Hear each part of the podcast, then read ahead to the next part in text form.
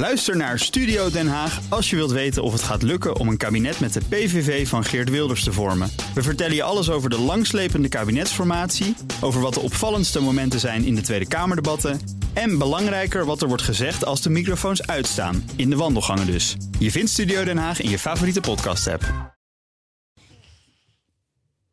Iedere woensdag spreken we met Marcel Beerthuizen van sponsoringadviesbureau Big Plans over de ontwikkeling op het terrein van sport en economie. Deze keer zoomen we in op nieuwe financieringsmodellen in de sport. Marcel, welkom. Goedemiddag, Paul. Ja, de gevolgen van COVID-19 hebben voor een schreeuwende behoefte aan geld in de sportwereld gezorgd. Aan de andere kant is er meer geld dan ooit hè, van allerlei investeringsvehikels. Uh, laten die hun ogen ook op de sportwereld vallen?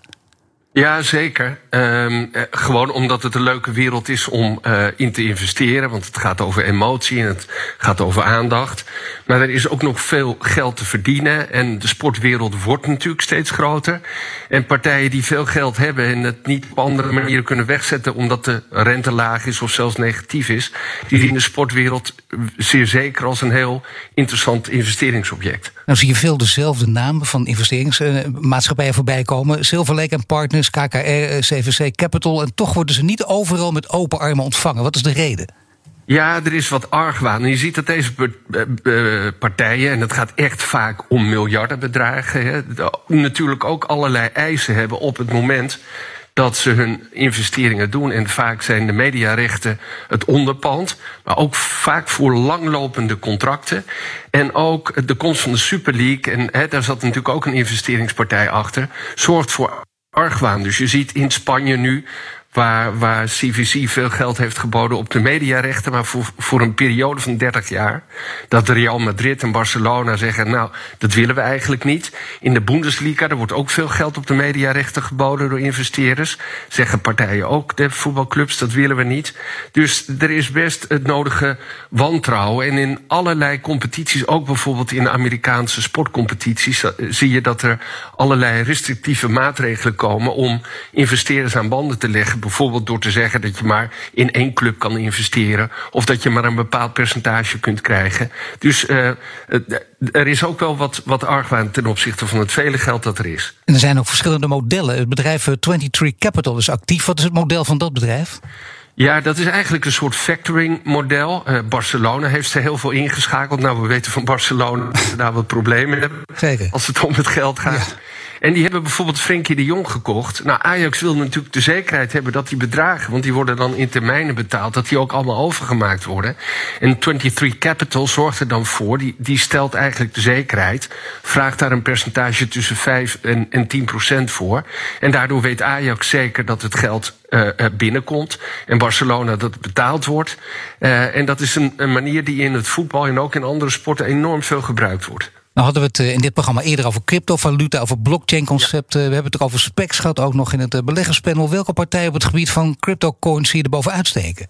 Ja, als het om de sport gaat, en het gaat natuurlijk vaak om voetbal, maar ook om vechtsporten of om eh, rugby bijvoorbeeld. In Nederland zie je een partij opkomen die heet Knaken.nl.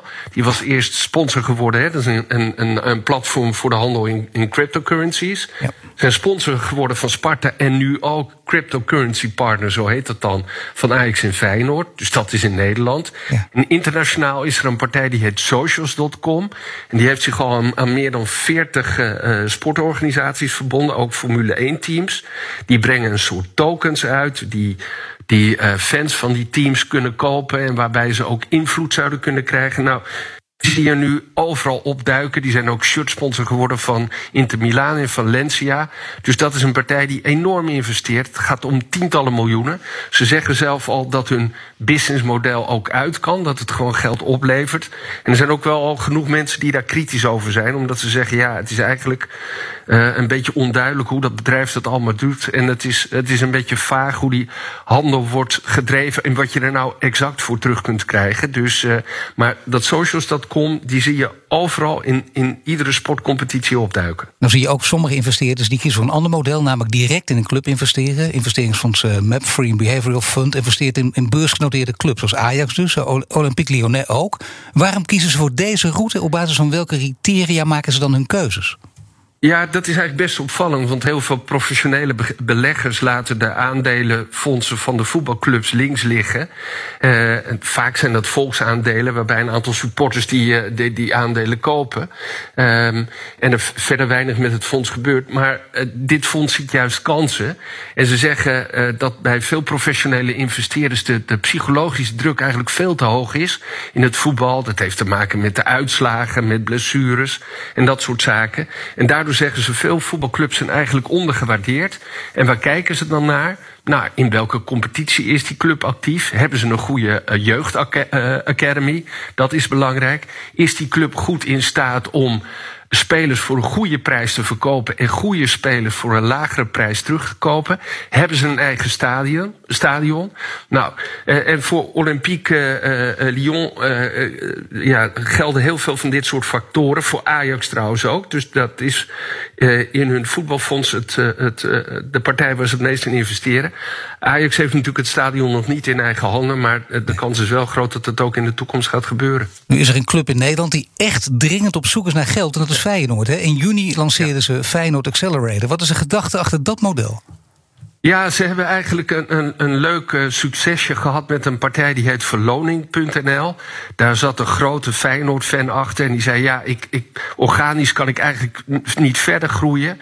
Maar ik heb uh, ja, de naamsbekendheid heb ik nodig. En ik heb ook toegang tot, tot nieuwe bedrijven nodig. Feyenoord kun je me dat niet leveren. En die hebben eigenlijk een soort afspraak gemaakt waarbij um, Feyenoord al zijn exposure-rechten en, en, en, netwerken en databases heeft ingebracht. En in ruil daarvoor een, een deel heeft gekregen van de groei van dit bedrijf. En uh, dat is heel goed bevallen. En daar heeft Feyenoord een, een businessmodel van gemaakt. En, en zegt eigenlijk tegen een, tegen een aantal scale-ups: kom maar naar me toe. En uh, op het moment, wij kunnen je helpen. We nemen een aandeel in, in jouw winst, of in jouw groei, of in jouw aandelenkapitaal. En op, de, op die manier kunnen we daar samen uh, beter van worden. Dat is eigenlijk wel een mooie manier waarop, de club dit nieuwe bedrijf aan zich probeert te binden. Ik had geen idee, super interessant. We hebben geen tijd. Ik zou er uren over willen praten, maar dat kan niet. Helaas, volgende keer weer. Dank je, Marcel Beerthuizen van sponsoringadviesbureau Big Plans. Ook Hugo Reitsma vind je in de BNR-app. Superhandig die BNR-app. Je kunt alle programma's live luisteren, breaking nieuwsmeldingen.